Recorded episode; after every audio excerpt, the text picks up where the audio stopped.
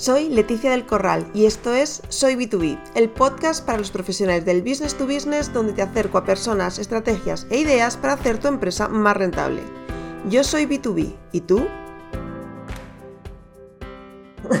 Bueno, bienvenidos, bienvenidas a Soy B2B. Eh, en este episodio de esta semana vamos a hablar sobre el futuro de las ventas B2B. Y, bueno, he traído a alguien que me ayude a hablar sobre este tema eh, y es Javi eh, Consuegra, que para mí pues es, uno de los grandes referentes en, la nueva forma de vender B2B. ¿no? Fue una persona que, que empezó con, con, muchas ganas, con metodologías muy nuevas, eh, inició todo el tema de las automatizaciones, que en aquel momento en, en B2B, en ventas, no había prácticamente nada. Y bueno, me, parecía muy interesante pues eh, traerle a, este programa y justamente hablar de, este tema, ¿no?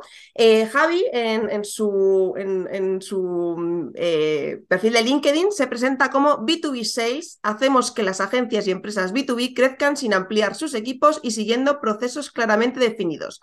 Más de 200 clientes demuestran la efectividad de nuestro método. Bueno, muchas gracias por venir, Javi. La primera pregunta es obligada. ¿Eres B2B? No soy otra cosa, no sé hacer otra cosa, tal cual. Me viene mucha gente y me dice, bueno, pues que tengo un e-commerce, no sé qué, vendemos. Digo, si es que no tengo ni idea cómo funciona el B2C.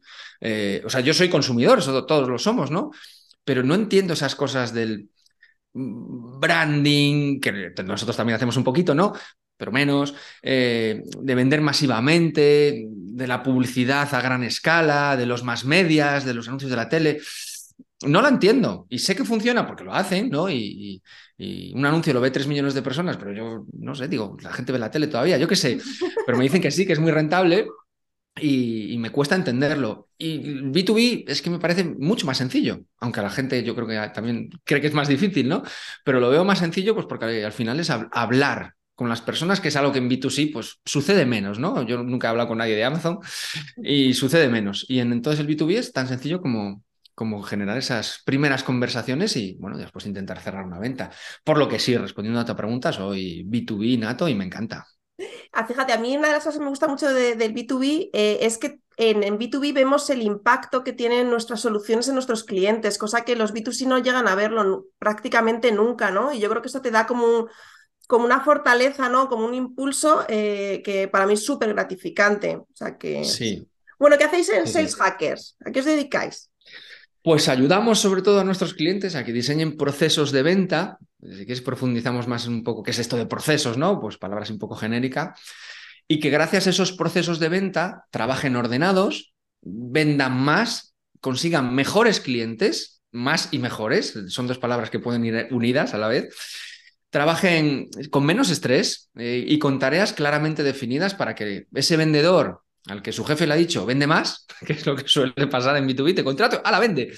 Eh, pero sepa qué es lo que tiene que hacer, tenga las armas, las herramientas y la metodología pues para que su trabajo pues tenga un orden. Y si ves que no funciona, pues que se pueda ir mejorando.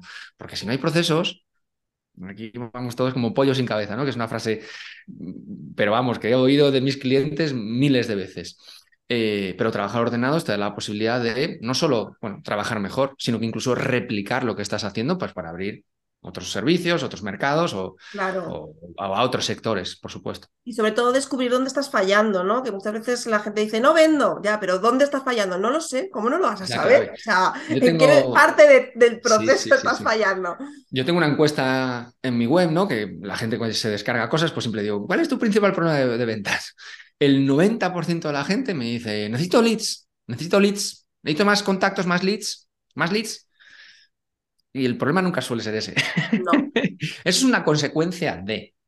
Es una consecuencia de tu posicionamiento, tu mensaje, tu público ideal, o sea, de todo lo que viene antes. Claro, de, la parte estratégica que es lo que casi nadie quiere hacer. Exacto, exacto. De todo lo que viene antes y que las empresas, bueno, mm, les puede ir bien y pueden ir vendiendo, por supuesto, pero cuando quieres dar ese salto de calidad a tener mejores clientes, que es lo que queremos todos, no tener muchos, ¿no? Porque lo, acabamos de hablar, a veces tener muchos también es un problema, sino tener buenos, de los que pagan bien, de los que están tiempo contigo, de los que aprecian tu trabajo. Esa es la clave para mí de los negocios. Y que aprecien, eso es súper importante, porque no hay nada peor que estar con un cliente que estás dejándote la piel y que no te hace ni puñetero caso y dices, pero ¿para qué me pagas? Si luego no vas a hacer nada. No tiene sentido. No tiene sentido porque al final es frustrante para, para todos, ¿no?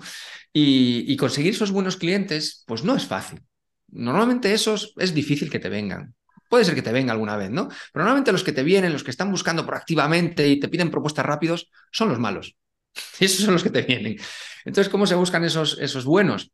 Pues teniendo muy bien definido que tú eres la mejor solución para ellos. Y eso es lo que hay que hacer antes de tener leads. Y, y tenerlo bien definido, pues, pues siguiendo unos procesos para hacerlo, pues es muchísimo, muchísimo más fácil.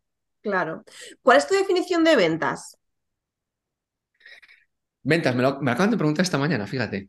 Para mí, ventas es eh, sobre todo, más que dar una solución, que voy a ir por ahí, es entender que la persona que tienes delante te necesita. Es decir, yo siempre voy con el paso anterior de quién es mi cliente ideal. Para mí, una vez que das con, con, ese posicionamiento de cliente ideal, pues tú tienes que ser capaz de, de, de, saber si estás en posición de ayudarle o no. Y de hecho, algo que me gusta mucho últimamente es descualificar a los clientes. Se habla mucho de cualificar, yo descualifico mucho. descualifico mucho. Estoy todo el día diciendo que no. Les digo, pero tú tienes esto, pero tú tienes lo otro, pero tú te... pero un poco como retándoles también, ¿no? Para decirles que no te puedo ayudar, no te puedo ayudar. Entonces, cuando ya lo tienes claro, eso es una maravilla, ¿no? Porque entonces le estás demostrando a tu cliente que tú no eres para todos y que tú puedes ayudar o puedes venderle a una, tipología de clientes o de empresa o como quieras llamarlo, pues que estén en, un punto de madurez también determinado. Porque dos empresas pueden ser iguales, pero pueden estar en estados diferentes. ¿Qué quiero decir con esto? Que para mí la venta es entender muy bien al mercado, entender muy bien a quién tú puedes ayudar. Y después tu servicio, pues soluciona eso. Pero eso es secundario. Para mí lo primero es el problema. Así se lo digo también a mis una, clientes. ¿no? Una de las preguntas que más hago cuando hago formación de ventas, eh, me gusta siempre preguntar a, a pues, tengo ahí pues, a un montón de, de, de comerciales, ¿no? Que a muchos de ellos Sí. pues, llevan muchísimos años, ¿no? Y, y digo, que, ¿cuál es vuestra definición de ventas? ¿no? Y siempre me sorprende que muchos de ellos todavía siguen hablando, ¿no? Desde, este, desde el punto de vista de la empresa, ¿no? Mejorar la rentabilidad, eh, aumentar beneficios, o sea, que es como, ay, por favor, Sí. ¿no? Es que estás tan equivocado que... Sí. O bueno, no estás tan equivocado, eh, me da, es, eso es una eh, seña clarísima de que estás haciendo una venta transaccional totalmente Sí. sin, sin aportar ningún valor. Claro, que lo que te interesa es tu empresa y normalmente eso el cliente lo huele. Cuando tú un cliente de verdad, sí, muchas veces no es culpa de ellos. Eh, no, no, normalmente no, cuando no. pasa esto es culpa de la gerencia, porque muchas veces a mí me, yo soy una gran fanática ¿no? de, de Customer Centricity y hago pues muchos, muchas eh, eh, pues estrategias de, de, de, o- cómo convertir a una empresa en, en- en centrada en los clientes, ¿no? Y, y normalmente digo, siempre todas esas estrategias se caen en ventas. O sea, marketing lo entiende fenomenal, eh, la gente de producción lo entiende fenomenal, los técnicos lo entienden fenomenal, luego llegas a ventas y les miden por cuántos cierres has hecho, cuántos... Claro, es que no puedes, eh, eh, eh, o sea, ventas, que es tu cara, es quien, Mm. quien va a, a- a dar eh, el feeling con el cliente, ¿no? De la empresa, es la marca de la empresa, son nuestro departamento de ventas. Y tú lo que les estás incentivando es vende, vende, vende, cierra, cierra, cierra, A cualquier costa, claro. la basura.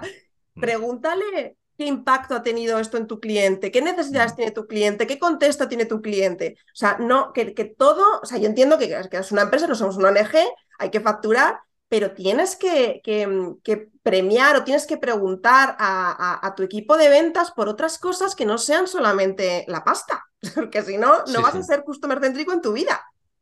Total, porque la pasta es una consecuencia de cómo esté diseñado ese proceso, esa estrategia, esos leads que te llegan, por qué te llegan esos y no otros. Eh, tienes que vender cualquier cosa que tengas, pues a lo mejor está incluso mal diseñado el servicio que tú hagas, ¿no? Total. Para esa tipología de cliente. Pues eso es lo que hay que entrever, ¿no? No simplemente decir, a ver, números, ¿habéis llegado a la cuota? Sí, no, no, sí. Mm, aquí va usted mal, señor López, tendrá que ponerse las pilas. ¿Y cómo lo hago? ¿Y cómo lo hago si no tengo un plan? Claro. Si en la mayoría de empresas es vendedor, vende. Está en la calle, Excel, está en la calle, este es el Excel, listado de a, a día de clientes. hoy, ¿no? Que esto es lo que, lo que, te quiero preguntar justo ahora, ¿no? ¿Cómo ha cambiado Mm. eh, la venta en los últimos años, ¿no? Y, y que además está como acelerando, ¿no? A mí me hace mucha gracia Mm. cuando, no, es que el comercial tiene que salir a la calle. ¿Sí? ¿En serio? ¿A 2023 el comercial va a salir a la calle a conseguir clientes? O sea, ¿en serio? O sea, Bueno, yo estoy en Ponferrada, tengo clientes en, tres continentes y, trabajo desde esta silla y no y muchos clientes me dicen que vaya a verlos y yo no voy, pero ni loco, además. ¿Cómo ves que está cambiando la, venta eh, en, los últimos años? Y, pues mira, ha cambiado, bueno, yo... que está acelerando, o sea, que, cada vez es más rápido esta, estos sí, sí, sí, sí, sí, sí, sin duda. Eh, el COVID mm, marcó un antes y un después, bueno, casi muchas cosas, ¿no? Sobre todo en temas digitales. Eh, antes era totalmente presencialista. Yo, anteriormente de estar aquí en Ponferrada, trabajaba en La Coruña, en una agencia de, marketing digital, y viajaba todas las semanas a Madrid y Barcelona, todas las semanas. Todas las semanas. O sea, solo por coste, para una empresa, bueno, relativamente pequeñita, que éramos 30, 35 personas, solo por coste y por aviones que cogí yo a las 5 de la mañana, que, que me cago en todo, que, que no tenía ningún sentido, pues ¿por qué no vamos a vender a distancia ahora? Y por, supuesto que se puede. ¿Cuál es la diferencia? Bueno, que no hay ese trato personal que por supuesto es buenísimo, ese, esa conversación de pasillo, esa conversación tras la reunión hasta el ascensor, que ahí eso es oro puro, ¿no? Eh, pero ahora, para mí, tiene la gran ventaja, no solo por el ahorro de costes, sino porque tienes que ser muchísimo más preciso, porque tienes 20 minutos, 30 minutos, y tienes que ser cirujano en decir, ¿Cómo hago la entrada? ¿Qué le cuento? ¿Qué le pregunto? ¿Cómo genero la curiosidad? ¿Cómo genero urgencia? ¿Escasez? ¿Cómo le hago a este tío que a la siguiente reunión me venga su jefe? No sé qué. si tienes 20 minutos, ya está. O sea, y tienes que ser súper, eh, lo tienes que tener súper mecanizado, ¿no? Porque en una reunión, en una sala con varias personas, bueno, puedes... tienes secuestrados, tienes secuestrados y... Pero tú en un Zoom, yo ahora mismo me pongo a leer el móvil y no te das ni cuenta. total, total, total, total. Cuando digo, sí, sí, sí. Total. Entonces, ¿qué pasa? Eh, que el proceso se acorta. Porque si no eres tú, están 14 ya esperando en los siguientes Zooms o Meets o lo que sea, ¿no? Eh, entonces, ¿cómo, ¿cómo despiertas esa atención y esa curiosidad? ¿no? Y por supuesto hay técnicas para hacer esto y hay procesos para hacer esto eh, y se ensaya. Porque vender por Zoom o por Meet tiene sus, sus, connotaciones también. Y, y cómo, cómo generas el interés previo a la reunión, qué haces después de la reunión, cómo haces esos seguimientos, bueno, pues todo, todo entra dentro de esos procesos. Pero por supuesto la, venta es muchísimo más rápida. Porque claro, yo tengo que vender en México y lo hago en cuatro clics. Como quien dice, no me tengo que ir allí. Antes, para vender en otro país, casi tenías que abrir una oficina allí. Sí. Total. Tenías que tener una sede, tenías que tener un partner, tenías que Yo he vendido en toda Latinoamérica, en toda. Y sin ningún problema. Y tengo muchos clientes que solo venden en Estados Unidos. Y lo hacen desde aquí, no tienen ni oficina allí. Y antes era imposible. o sea, muy difícil, no imposible. Pero creo que, que nos, nos... Esto es una de las grandes ventajas ¿no? de la venta digital, en que nuestros clientes ven lo que hacemos en medios digitales, todos nos investigan nuestro LinkedIn, nuestra web, se apuntan a veces a nuestras cosas o han venido a algún evento nuestro.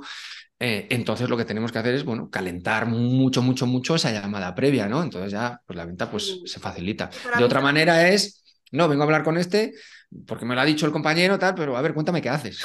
y a veces llega a la reunión, bueno, pues hago esto, hago lo otro, no sé qué. Nah, muy, muy difícil vender así, muy difícil. Sí, a mí para una de las cosas que, a mí me cuesta más explicar, no sé, te pasa es eh, que hay que vender cuando el cliente está dispuesto a comprar, ¿no? Yo creo que uno de los grandes fallos que se hacen en, la venta B2B es intentar vender desde el primer momento. Y dices, pero que, que no te está comprando un yogur de pera, que, vendemos CRMs de 20.000 euros. O sea, esperar que el tío te compre en, la primera llamada es que no, solamente es absurdo, sino que es que juega en tu contra, porque te va a colgar. Es Totalmente. Mm. Totalmente. Hay que generar, bueno, el proceso lleva tiempo.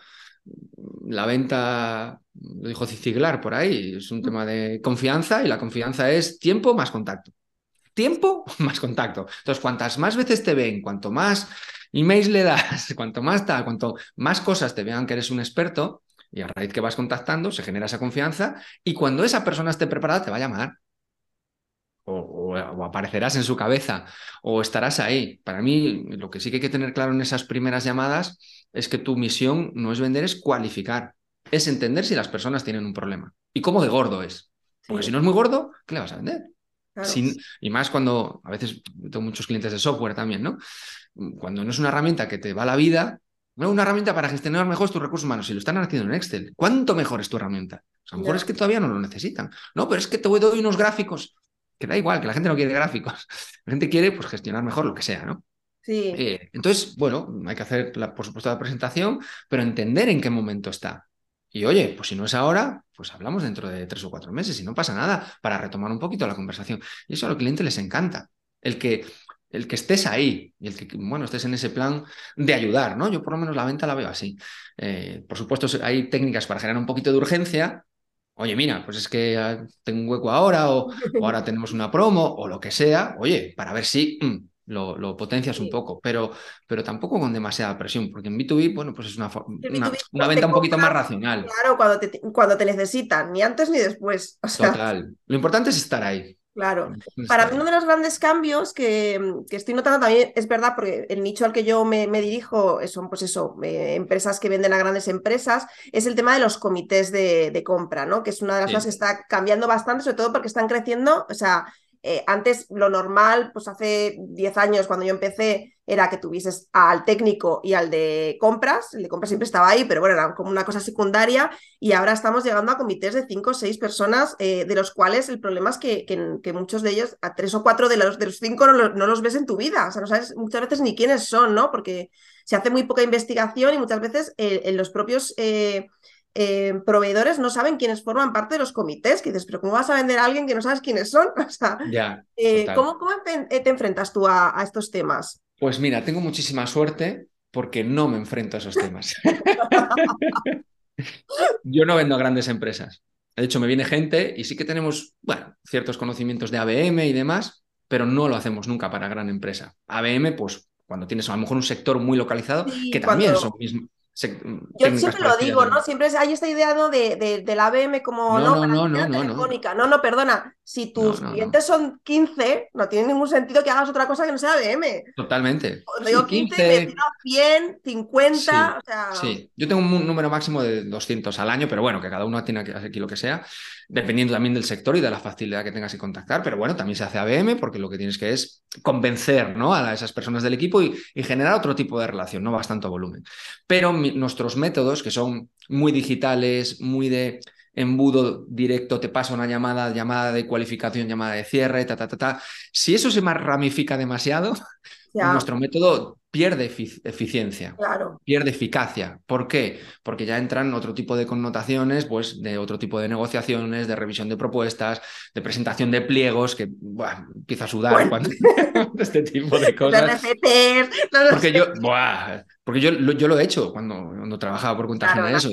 que es súper, de cada día. Y, y de verdad, me ha parecido una pérdida de tiempo o sea, que lo evito para mí, para mis clientes. Digo, no os merece la pena, yo os lo digo siempre. Digo, te merece la pena buscar otro mercado y crear otra propuesta, de valor, aunque tú hagas lo mismo.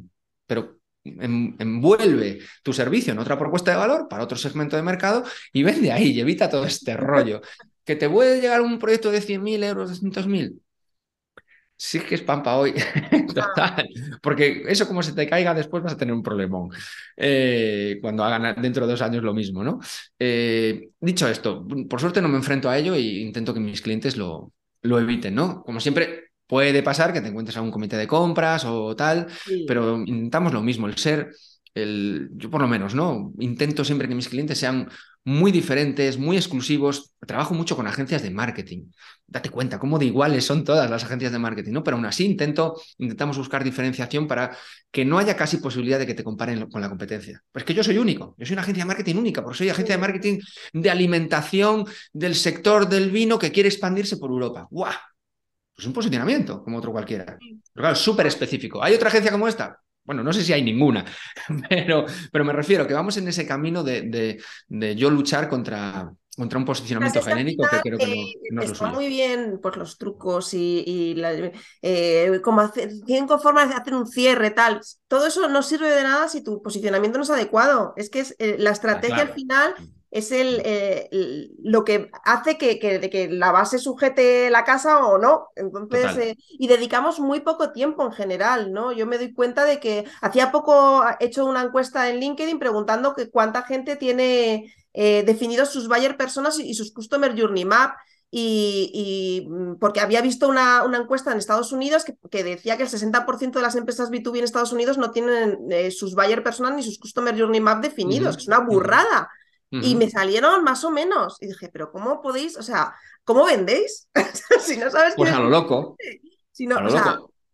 Y puede, podrían vender tres veces más si paran un mes. Bueno, no paran. No si se sientan un mes. No hace falta ni parar. Si, se sientan un mes, dedican sí, cierta parte de su tiempo a, crear unos cimientos sólidos, a, a validar esa propuesta, a, a, lo que yo digo, cuando tropiezas das dos pasos. O sea, no es, no es parar, es tropezar un poquito, ¿no? Y después sales totalmente reforzado. Yo, mis clientes, el primer mes, es eso lo que tienen que hacer.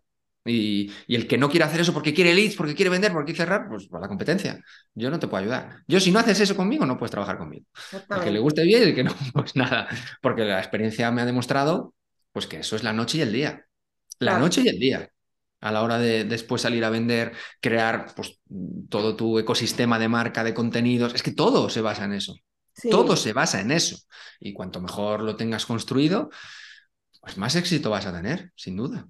Y eso me lleva a la siguiente pregunta, que es como este falso, ¿no? Eh, em, polémica que hay, ¿no? De automatizaciones sí, automatizaciones no, que no es que dices, pues no, a ver, nada ni es bueno ni es malo, ¿no? O sea, mm. eh, si tu estrategia, si tu propuesta de valor es una mierda, pues eh, y la tienes automatizada, pues es una mierda automatizada. O sea, si tu propuesta de valor es fabulosa y, tu tipología de cliente da para hacer una automatización y que funcione bien, pues tendrás una cosa fabulosa, pero que no depende ¿no? De, automatizar o, no automatizar, ¿no? ¿Tú qué opinas de, esta parte, ¿no? El gran adalid de las automatizaciones. Pues mira, yo, por supuesto, hay muchos debates de estos, yo me meto en todos los que salen.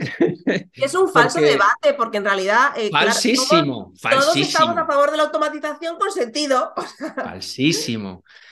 El tema es, que para mí se tergiversa un poco la palabra automatizar, que la gente la usa en su propio beneficio y pone, pone en, la, en la balanza automatizar mal versus hacer las cosas a mano súper bien. Claro, ahí no hay debate, yo estoy a favor de hacer las cosas a mano. El tema es cuándo y por qué hay que automatizar. ¿Qué partes? ¿no? Porque muchas veces cuando se habla de automatización, se habla de, de, estos mensajes automatizados por mm. LinkedIn, que es que todos hemos recibido y que son el horror, ¿no? Eh, mm. es, que, es que hay muchas otras partes de la venta que se pueden automatizar que no son tan visibles y que el impacto es muy superior. Por poder se puede automatizar casi todo, ¿no? Desde los primeros contactos, pero se puede automatizar solo hacer conexiones por LinkedIn y hacer crecer tu red. ¿Qué tiene eso de malo? Claro. Todos automatizamos, o casi todos, la publicación de contenidos. ¿Qué voy a estar? Yo todo el día ahí publicando contenido en LinkedIn. Me pongo cinco contenidos para la semana, le doy un botón y me lo saca a la hora que yo quiero. Eso está mal. ¿Cuál es la diferencia entre hacerlo a mano? Y eso es automatizar. Que alguien que se registra en mi newsletter le lleguen dos emails diciéndole quién soy y tal, que lo tengo que hacer a mano. Eso está mal. Eso es automatizar. Uno a uno, uno a uno. Claro, que a lo mejor comparto un contenido en LinkedIn y me lo piden 800 personas y lo tengo que mandar a mano. ¿Eso está bien o está mal? La gente lo agradece, la gente le encanta y lo agradece y se generan decenas de reuniones porque le interesa ese contenido. para mí la clave y el mal debate, de verdad, que bueno, que cada uno haga lo que quiera, es que las herramientas están para ayudarnos. Y sobre todo para ahorrarnos tiempo. Y una tarea que tú hagas mm, ciertamente repetitiva y que no necesite un alto grado de personalización, como puede ser una felicitación a alguien por algo, eso lo tienes que hacer a mano. Oye, mira, que enhorabuena, Leticia, que te he estado leyendo tu, tu podcast o tu blog y tal. Me han contado la noticia que he leído, la entrevista que le hiciste a no sé quién. Eso a día de hoy, entre comillas, no lo puede hacer una máquina, porque si quieres hablamos de eso también, de, todo el revuelo este que se está haciendo, ¿no? Porque vaya, lo va a hacer una máquina eso el pasado mañana. Lo va a hacer una máquina y el que no se crea esto, pues, pues bueno, que, siga haciendo la mano. Eh, pero ahora mismo yo creo en esa personalización, como es lógico. Pero sí que creo que hay herramientas que en determinado momento te pueden ayudar a expandir tu red, a tener más alcance con tus contenidos, a llegar a más gente, a lo que sea, generar más impacto, que es lo que yo también creo que desde las empresas pues tenemos que buscar, ¿no? El llegar a más gente que es nuestro público ideal para que sepan, para que nos conozcan. Y la automatización es que a mí me da la vida. me da la vida porque me permite hacer, como yo, una persona, a lo mejor lo que hacen 10. Sí. Tal cual. Pero tal cual. Y el que no lo quiera ver, pues, pues, pues bueno, pues que lo haga a mano. Eh, ese, para mí es el gran debate, ¿no? El, el, o el gran problema es la gente que se quiere colgar la medalla de yo lo personalizo todo y no sé qué, no sé cuánto, y está tergiversando un poco lo que es la, por otro lado, la, imparable. automatiza mal. Bueno, a mí esos me encantan. También te lo digo, a mí me encantan. A mí me encantan porque eso demuestra, pues como todo, ¿no? El que usa más las redes sociales o el que tal, pues como todo en la vida, que tú tienes la herramienta y el que vas a persistir, pues como lo de ChatGPT, es que la gente que haga contenidos va a morir. No, herramienta es lo mismo. Cómo la uses es lo que dependerá de tu éxito o de, tu estás copiando o eres un robot, ¿no? Y esto es lo mismo, ¿no? El que lanza mensajes por LinkedIn, yo lanzo decenas de mensajes automatizados por LinkedIn, decenas. ¿La gente sabe que son automatizados?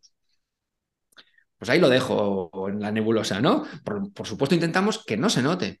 Y si se nota, eh, ¿en qué momento se puede notar? Pues lo que decía, cuando tengo que enviar 800 documentos a alguien, incluso se lo digo, oye, mira, que, que mi bot te manda el mensaje, tal, no sé qué, y le metes un poco de humor y la gente hasta lo agradece. Oye, mira, joder, genial, no sé qué, no sé cuánto. Si el documento es bueno, es lo importante. Ah, les da igual, sí. Y a partir de aquí es saber qué herramienta tienes que usar, dónde. Ahora está muy de moda el mandar emails masivos y, y, bueno, salirse de canales y para hacer muchos contenidos también, ¿no? Pero no es mucho, es mejor. O sea, lo mm. que hay que buscar es cómo usar las herramientas para hacer mejor las cosas y que a mí me quiten tiempo. Y todo se basa, vuelvo al inicio, procesos. Tú tienes un proceso definido, antes que la herramienta tienes el proceso y, a ver, ¿qué herramienta me puede ayudar esto a, a, medio automatizarlo? Oye, pues si yo tengo que subir todos los días un contenido a las 8 de la mañana, que es más o menos cuando yo publico en LinkedIn, joder, si hago uno el lunes y le digo a las 8, a las 8, a las 8, a las 8, pues ya, no ya me ahorro el madrugón de las 8 de la mañana y ya lo pone solo. Y ya está. Y, eso es una cosa tan sencilla que, te facilita muchísimo la vida. Y, a partir de ahí, bueno, pues hay, hay muchos procesos que se pueden automatizar, desde onboarding de clientes, desde por supuesto, envío de facturas, cobros, o sea, no solo tampoco en esa parte que, que, todos vemos de ventas, ¿no? Sino también en temas de gestión internas de las empresas que es una maravilla. Yo, bueno, uso Zapier como herramienta que une todo mi ecosistema y, no, podría vivir sin ella, sin igual dudas. Pues nada, Javier, no te quito más tiempo. Muchísimas gracias. Ahora se me han quedado un montón de temas que me hubiese gustado hablar contigo, o sea que igual esto tenemos que repetirlo otro día. Seguro, igual no. Y hay una última pregunta que se la hago a todos los entrevistados, que es ¿cuál es tu principal fuente de clientes, de captación de clientes?